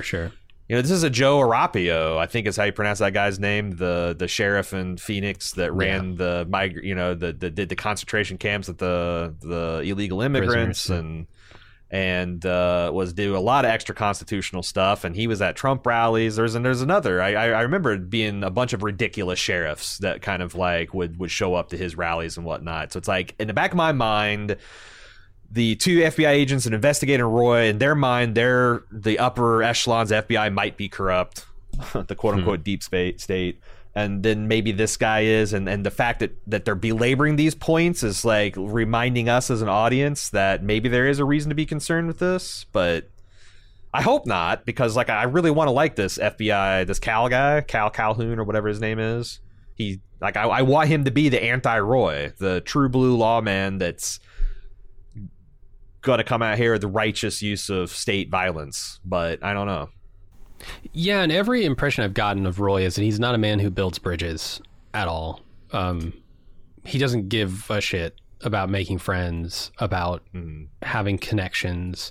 He'd rather silo up with his by marriage dudes than he would go shake hands with a senator or a governor or whatever. Whereas Lorraine is the one doing that. So I it doesn't feel to me like there's going to be some blowback from a relationship or even ideological perspective in this, because Roy is just such a silo, you know? There's a lot of weird interactions that I've observed this season that I wonder if there's going to be some kind of unifying theory of, because I think in real life, you know, the real life kind of like 2019, 2020, 2021, and I guess ongoing is the resiliency of institutions against these kind of like cults of personality. The fact that, like, you know, when it comes down to it, the Justice Department, the military is just like, no, we're not going to throw the Constitution out, and just, you know, because even if we are on the same side as you politically, just because that's just not what's done. I don't know, another 5, 10, 20 years, if those institutions will still, but like they were strong as of 3 years ago. So I would hate for Hawley to be kind of like, what if actually they are corrupt and hollow and can't protect us, because I don't think that's the truth, but we'll see. It's tough sometimes to know with Fargo what they're getting at. What is a very, very dry joke and what is meant to be taken seriously. And where he's being... When the guy says the thing about the hostage, I literally can't tell if he's joking or if he's being a serious person who's trying to convey how serious he is. Which I'm like, you know, more like, well, maybe it's just a random scene to fill out the episode. But then, you know, that's not what Hawley does. And then there's also part of the Trump era is the whole like, well, you can't listen to what he says. You got to kind of read the tea leaves of what he's actually meaning. So it's like there's a little bit of. But yeah, and it's also hard to tell when Hawley's being descriptive, which he's just describing the way he thinks the world is, versus prescriptive, where he's like what the world ought or should or might be. It's always when you're doing that satire, it's you can get lost in the weeds there. Yep. But that's it for the episode. It is indeed. We have some feedback. I've been teasing it all episode. I think we got some good feedback this week. We'll be back with Fargo, you're darn tootin'.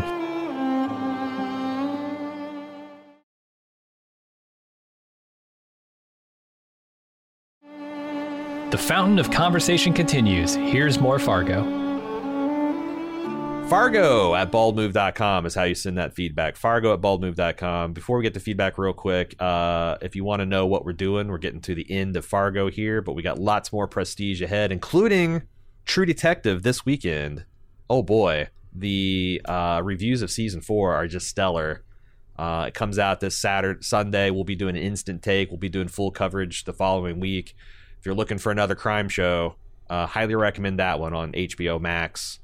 But if you want to know what we're doing throughout the year, don't lose track of us. Follow us. Pick a social media, your favorite social media. We're at Bald Move wherever you are, except for TikTok. We're at Baldest Move there. And then finally, if you've enjoyed our coverage of Fargo and you'd like to help keep us doing what we're doing, you like access to other bonus content like our Instant Talk and Take podcast after True Detective, and you want ad-free feeds, we'd appreciate your support at support.baldmove.com. Fargo at baldmove.com is our email address. Jim, do you want to take the first one? Sure. Haley writes in and says, I feel so defeated after this episode. I think maybe the in-your-face attitude of this particular episode got to me more than it normally would for a specific reason. I'm a social worker who works with families who have had their children removed from their care, and not 2 nights ago, I sat with a woman who was terrified of her boyfriend but can't figure out how to leave. I sat with her and her boyfriend and tried to act as professional as I could and not put her in harm's way after I left, while trying to communicate with her through eye contact that I am here for her and want to help. I cannot remember when anything I have watched has made me so angry and so uncomfortable. The hospital scene where Deputy Witt tries to step in had me so scared for both him and Dot. They did such a good job making me feel Dot's desperation. It feels like literally everyone that is trying to help her, the lady at the hospital, Witt, the lawyer, all get crushed by Roy and his stupid power moves. There was a line that Roy said that really has me wondering about how this is all going to play out. He said something about how she has always been there and the rest of it was a dream. We have the Wizard of Oz theme playing so heavily in this season. Is our Dorothy dreaming all of this? It does not seem plausible to me at all, and I really hope not, but that line is sticking with me and has me wondering how this will end. The name Dorothy seems so strong, and to be pointing us to her being like that character, it got me wondering about the name Nadine and what significance it might hold. I couldn't think of any characters named Nadine, so I Googled it to find out what it means. It means hope. Well, that's a hopeful way to end the email message. I don't think there's ever going to be it's all a dream. Like, they've already, even especially now they pulled it once this season. I was going to say, didn't they? Yeah. Yeah. I do. I kind of like the metaphor that I think we've explored in previous episodes. I'm not sure if you were here for it, that this is an anti-Wizard of Oz, where it's like, you know, Dorothy's home in Wizard of Oz was this dull, gray place that she wanted to escape to this colorful, exciting life outside of her home that then she, retrospect, had a pining for and went back. Whereas Dot, her home is the vibrant, beautiful, safe place that she wants to just sit and curl up on the couch with Wayne and watch Desperate Housewives and cook pancakes for Scotty. And she's being taken to the land of Oz against her will, and it's violent and scary and garish and dark, and she wants to get back. So it's like, I think the metaphor is there. It's like a reverse Oz, Kansas situation. But that's, yeah, he's already done the it's all a dream once this season. I double down. Yeah. It's 2024. That expired two weeks ago. You can't do that. It's illegal. He can't. He literally can't. He'll be arrested. America's sheriff won't put up with it. It's illegal. Yeah. But I feel you. There's sometimes some things on screen that I see that are so personally affecting. And I don't know if other people experience those scenes in the same way, but just things that, you know, you have experience with or that are emotional triggers for you that, man, you just, boy, you really hate or love potentially a character in those scenes for it. Yeah, I can see this being a huge trigger for a lot of people. Me and Ron talked last episode about, you know, this whole deal and how kind of like when you read the interviews with Juno Temple and how kind of respectful they were about shooting the violence towards her versus when she got her revenge on, you know, like they didn't show Roy beating her, but when she struck back and started choking the shit out of him, they put the camera back so you could see all the violence done to Roy. You didn't see any violence done to her. But I was watching with these last three episodes where they have the big, like, you know, you or someone you know is in domestic and they got the hotline up. I'm like, God, I wonder what it's like to be a woman watching this. Is it just traumatic as fuck? Is it empowering? Do you get this? Is what Hawley is trying to do, blunting the violence and maximizing the violence against the abuser? Is that reading, or is it just?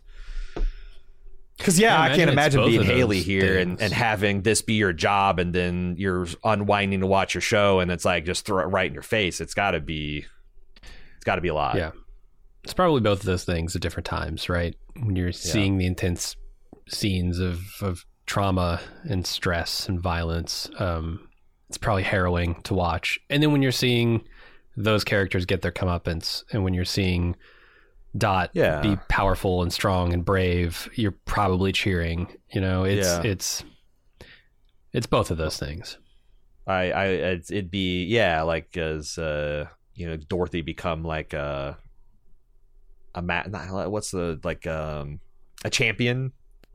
You know, like women's, like that's they tried to consciously emulate her. Or, I don't know. Could be. But I feel for you there, Hawley. Let's move on to John G from Seattle. Says, you guys have been mulling this over for a few weeks, so I thought I'd pipe in. My read on why Indira stayed with her worthless asshole of a husband is because of her sense of duty. The theme of this season, and possibly the whole series, is debt in all of its many forms. Duty is a form of this. It's something owed. We've seen this in the way Roy treats marital vows as an oath that he puts her into his property forever, as he explains to Old Munch. I think Indira is the opposite side of that same coin. She made vows to this man, and she feels obligated to stick to them, even though he's providing nothing and taking everything. She sticks to her vows, a sense of honor and duty, because to break it, regardless of how much we can see, all see that she should, she owes this guy nothing. Her moral integrity is hers. That is until he literally breaks the vow himself. Being a man baby who wants a mommy for a wife is not breaking the vow, but cheating is. Now she can leave while remaining intact to her own internal moral code. I think this season is doing a lot of this both sides of the same coin stuff, where nothing is on its own, good or bad, but it's how you interpret concepts like marriage vows, duty, debt, law and order, authority, etc. that matters. I thought this was a great email, and I think is exactly what Hawley is going for. It is as good of an explanation as I could certainly come up with. She's law and order, and until he broke the letter of the law, which is to not fuck other women. I think that's one of the rules at the top of the list. She has to stick with them because her leaving him would be a bigger breach of her duty. I don't agree with the analysis. I mean, I don't agree with her personal analysis there, but I do agree that's what they're going for with this character. Is this his physical therapist? Yes, I do think this is his quote-unquote physical therapist, yeah. All right, let's move on to David, who says, I went back and watched the previous seasons in preparation to watch this season. I realized that Dot is the third, I think, female character to live in what might be considered total delusion. First was Kirsten Dunst, married to Fat Damon in season 2. Second was Jessie Buckley, the nurse, in season 4. What I find interesting is that unlike the other two, Dot's delusion is sympathetic.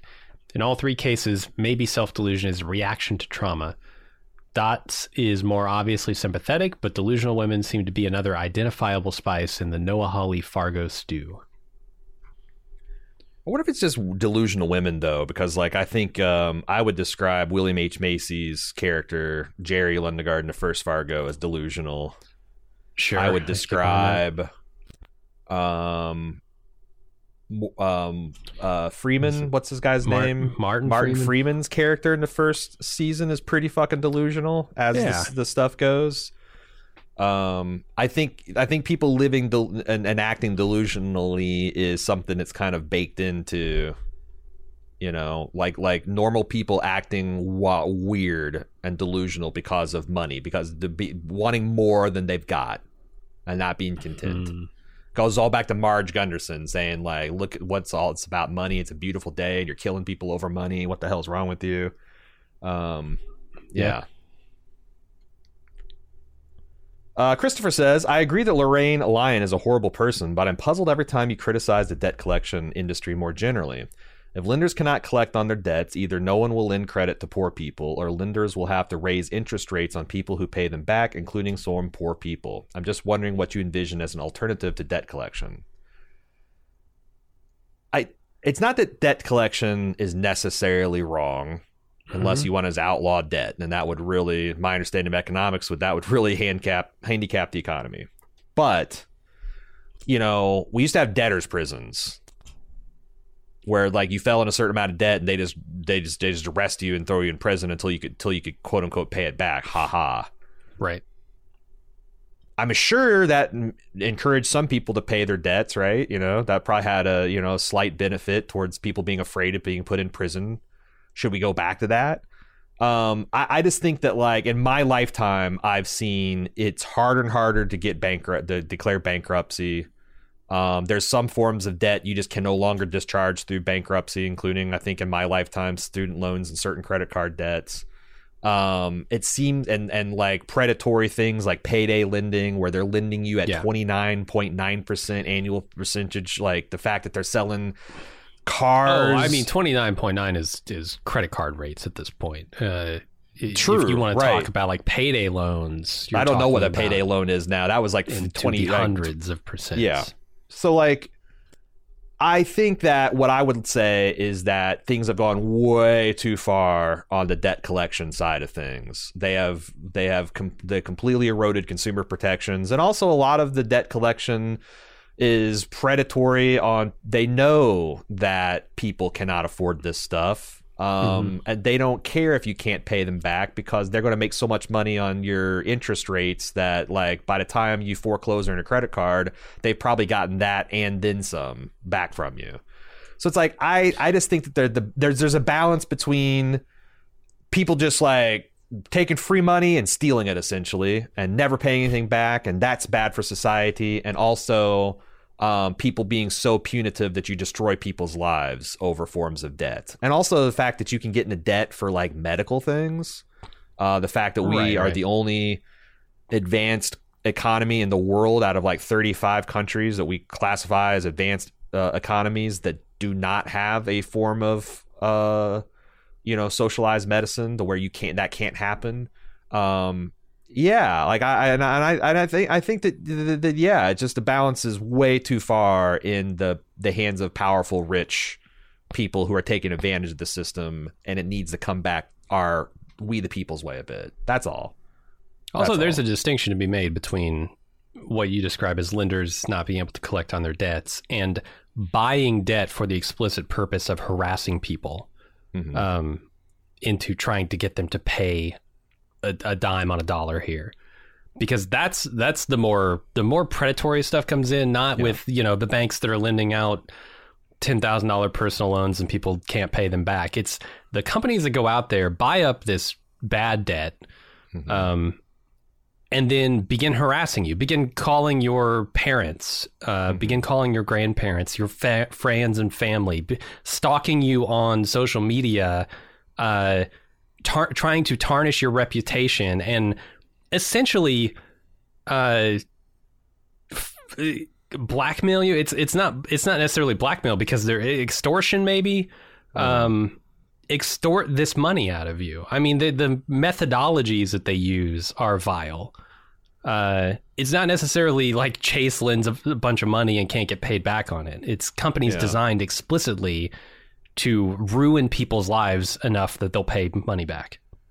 Yeah, and it's unfair that like when these institutions get into trouble themselves and they've overextended themselves and they can't pay back their bets, they get bailed out. But when the citizens do it, they have to go bankrupt and their lives are ruined. And there's also other dirty-handed tricks they play, like so it's supposed to roll off your credit record after so time. So like if you have a rough patch, like after 18 months, after 3 years, after 7 years, you're supposed to be able to recover when you get back on your feet. But these people that buy that bad debt love to like repost that stuff every 30 days, every 90 days. So like it never rolls off.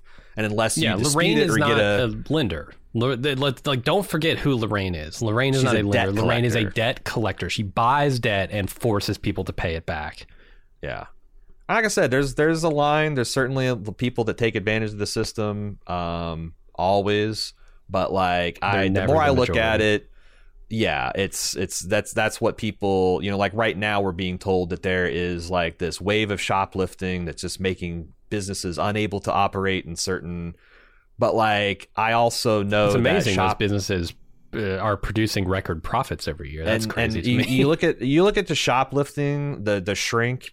It's a rounding error compared to like the wage theft that goes on with these same companies, and it's not intentional. Like you got people actually stealing from the company versus accounting errors that cause employees to be underpaid, but it's still a much bigger imbalance going the way against the consumer and the employee versus the company. So it's like I just think that the balance is way out of whack, and it's kind of wild to me, and I'm not mad about it or anything, but it's wild to me that people come out and defend the debt, in 2024 debt collection, like hey Aaron, are you being too hard on on the repo man here?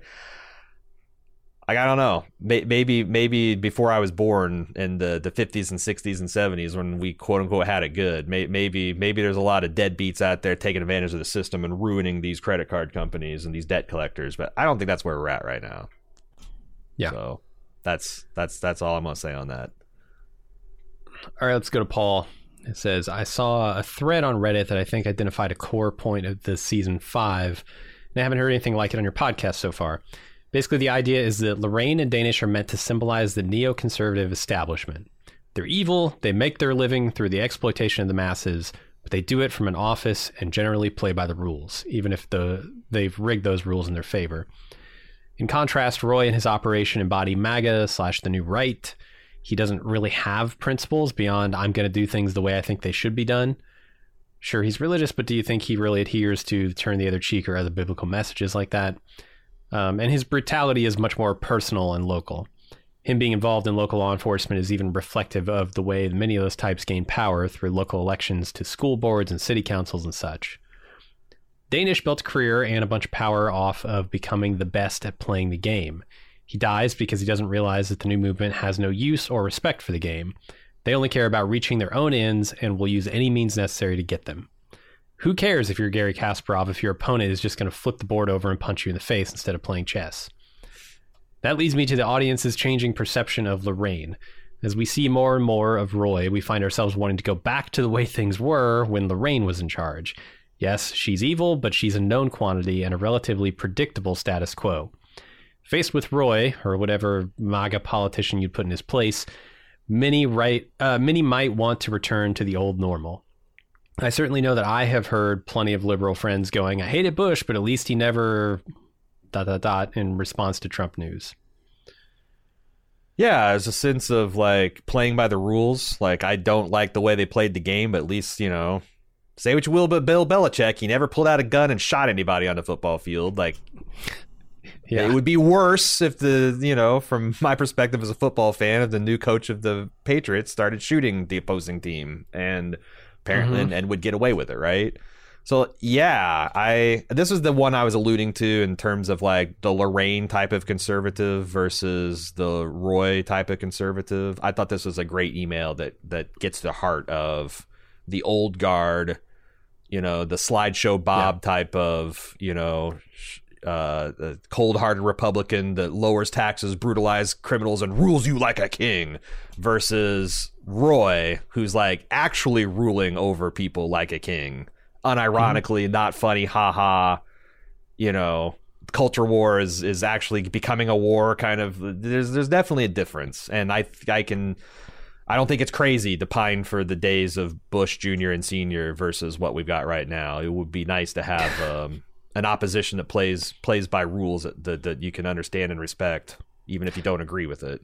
That's the thing. Yeah. It's the shared version of the shared idea that there is any objective reality whatsoever is something that can at least anchor a discussion, anchor a real debate of the issues. But I don't know, maybe it's like a sickness, there's a new sickness that we haven't encountered. And we're just going to have to develop the defense mechanisms. I think it just comes down to, like, it seemed like there's an evolutionary basis in whether you are a liberal or a conservative. And just broad, whether you're etched on your bones? What are we talking about? It's etched on your bones by God. Oh, and he blows your horn and then you're gay. No, he, God, what was I got lost in the sauce here. So I think I believe I don't give a fuck. I this is my beliefs, which apparently are sacrosanct in this country. Sacrosanct in this country. I believe there's an evolutionary component to conservatism and liberalism. I think that there's something in your wiring that some of us monkeys are like, fuck, this is why are we doing things this way? Let's change it. And then there's another set of monkeys who are like, whoa, we've been doing this for a long time. I'm not going to let you change something that's working for us. And we, through our various monkey means, we fight about it and we come together and we come with a new reality. There's some people want to pump the brakes on the people wanting to destroy systems they don't understand, to change things. And some people are wanting to charge ahead and change things. I think you get things like the Civil War when you get the real loggerheads. Like, hey, we really think these people are people and not property, and you should let them all go. And the other side being like, well, they are our property, and they're worth a lot of money, and we don't want to let them go.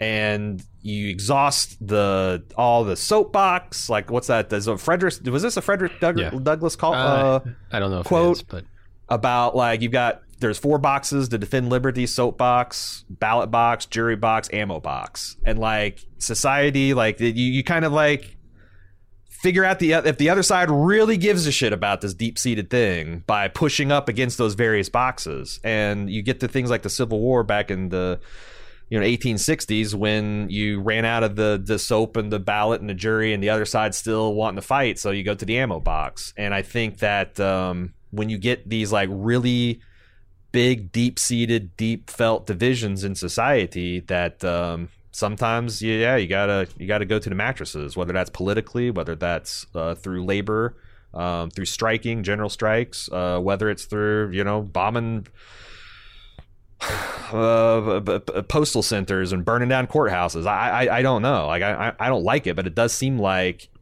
that's what happens. Like you test against the other side. Like, are they full of shit? Or are they really willing to go? And then someone blinks or they doesn't. And we're just in an era where we're really deciding whether the other side's going to blink or not. And it's scary and it's uncomfortable, but we've been here before and we'll probably be there again.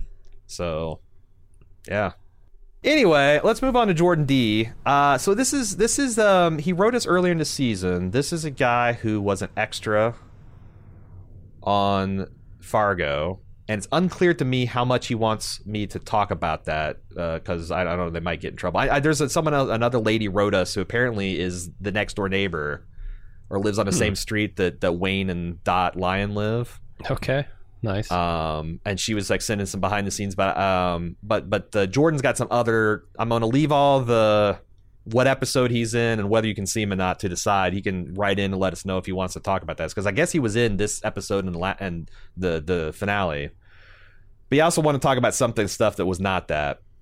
He says, John G. from Seattle's long email about debt tipped me off to something. First, I'm sure he's correct about Hawley's message about debt being that these promises Dot makes are the same kind of debts that we should make good on.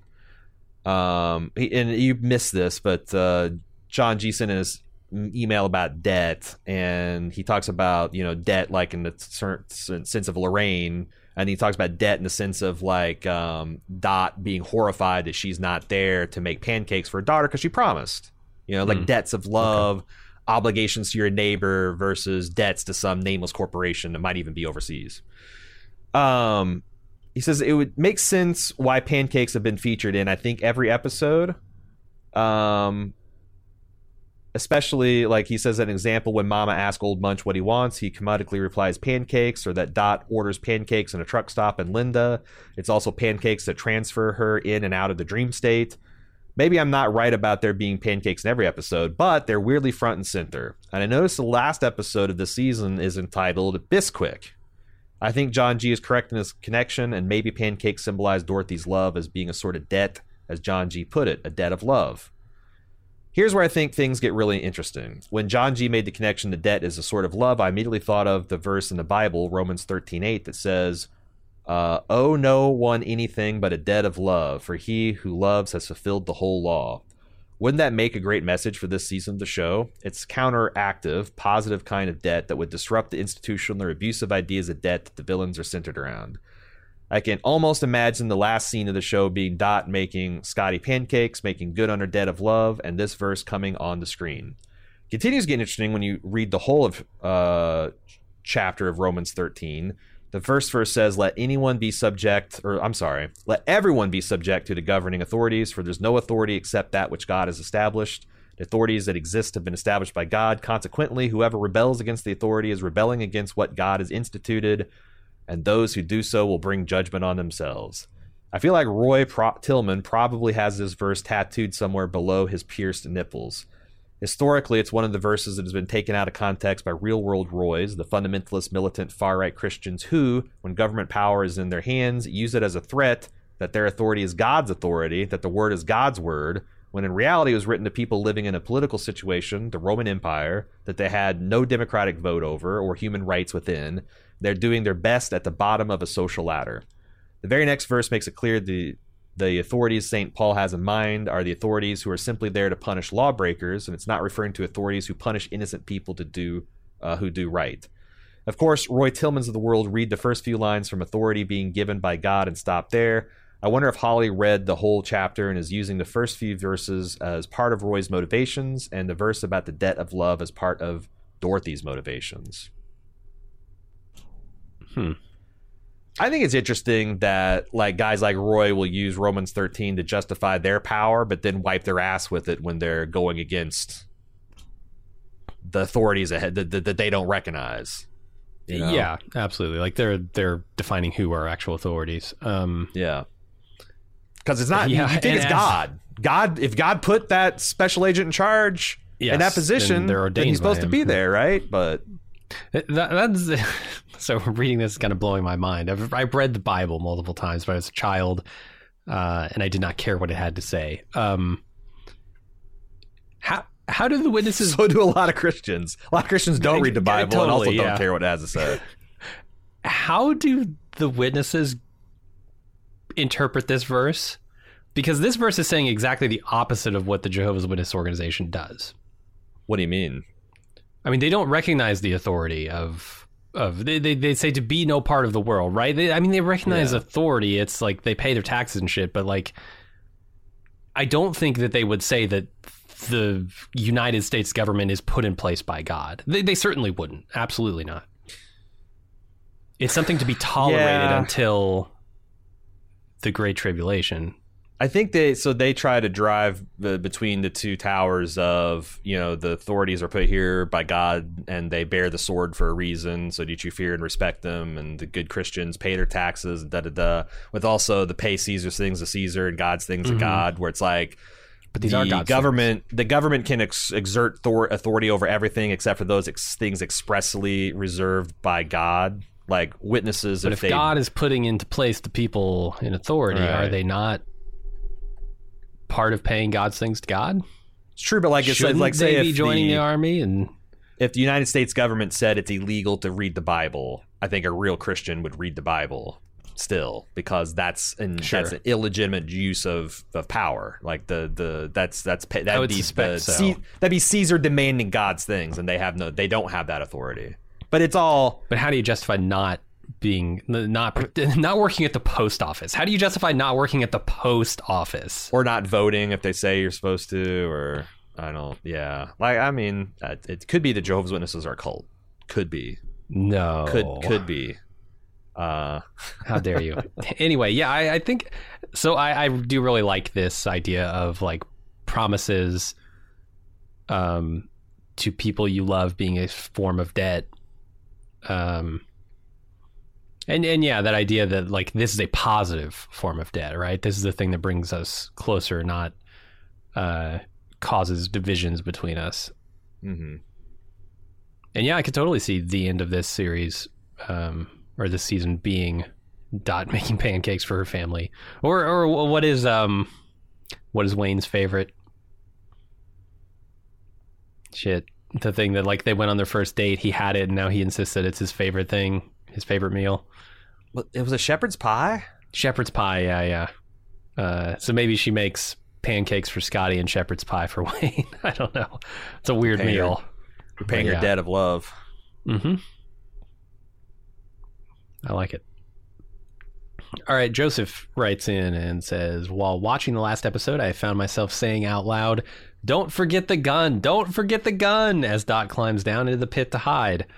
I complained about this pretty big oversight to my wife as Roy's men started making their way over to check the windmill, and she replied that it was sad that Dot's mistake came when she was trying to follow Indira's advice and run and hide, rather than following her own instincts to fight back, to be the for-real tiger. I think the confident look that Dot had when Old Munch armed her and let her loose is a sign from the show that Dot forgetting the gun was not a convenient way to have her need to be saved, but rather the capable people like Dot has shown to be make uncharacteristic mistakes when they go against their nature. I like this. I thought this was really good because it did make sense to me, like why she would leave the gun and take the bone. But it is in the contrast of like a lion telling her to fight, and then Indira, who's many things, but she's not a lion or tiger, I don't think, saying, "No, fuck that, belay that order, go run and hide." So she's fighting her nature, which is why she makes this. Definitely a more satisfying conclusion than she just forgot because it was a high stress situation. Because she's been in high stress situations, right? When someone's invading your home, rolling up in a truck with masks and baseball bats with nails in them and shit. That's a high stress situation, and she performed admirably. So yeah, I like that. The more poetic interpretation of that, her denying her own nature, leads to her potential downfall here. And it's only someone who knows her true nature stepping in and saying, you need to be this again, that saves her. When a fellow predator helps her out of that pit and says, you're free now, don't ever put yourself in this position again. Mm-hmm. That's like, and I expect some fucking fireworks next week, man. It's gonna, yeah, man. Yeah, I'm excited. Yeah.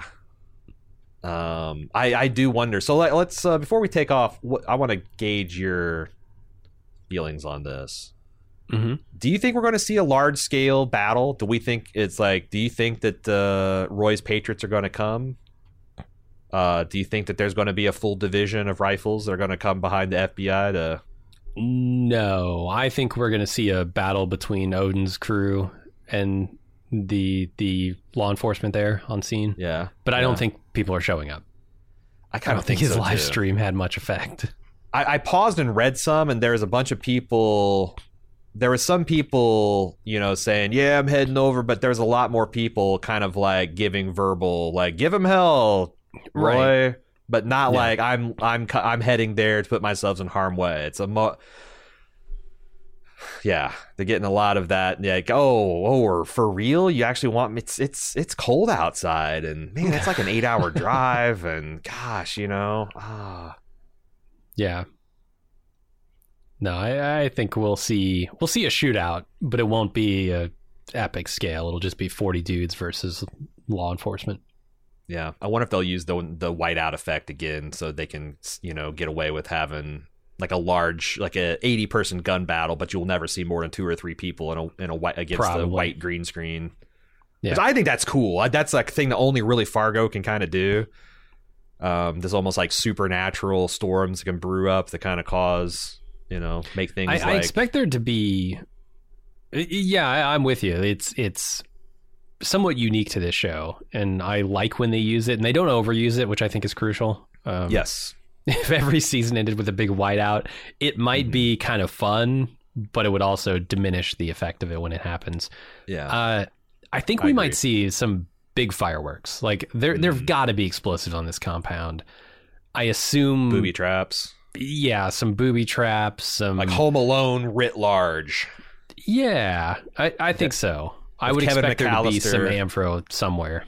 Was a 55-year-old sheriff with fertilizer and debt core and maybe some C4. Yeah, I could see that for sure. Yeah, so maybe bigger than you would think, but smaller than you would think also. Do you think Roy's got the one escape tunnel, or do you think he's got like tunnels crisscrossing his property? Feels like this is the only one. Yeah, kind of think so. Although his houses are a little strange, right? Yeah, you see those... Dorothy crawling through his back doors and closets, secret passages, and I could see some being some tricky stuff. We'll see. That's going to do it for this episode.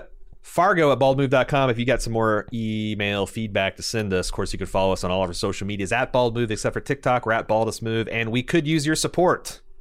Use discount code Mercado on your subscription to Bald Move at support.baldmove.com to get 5 extra bug out buckets.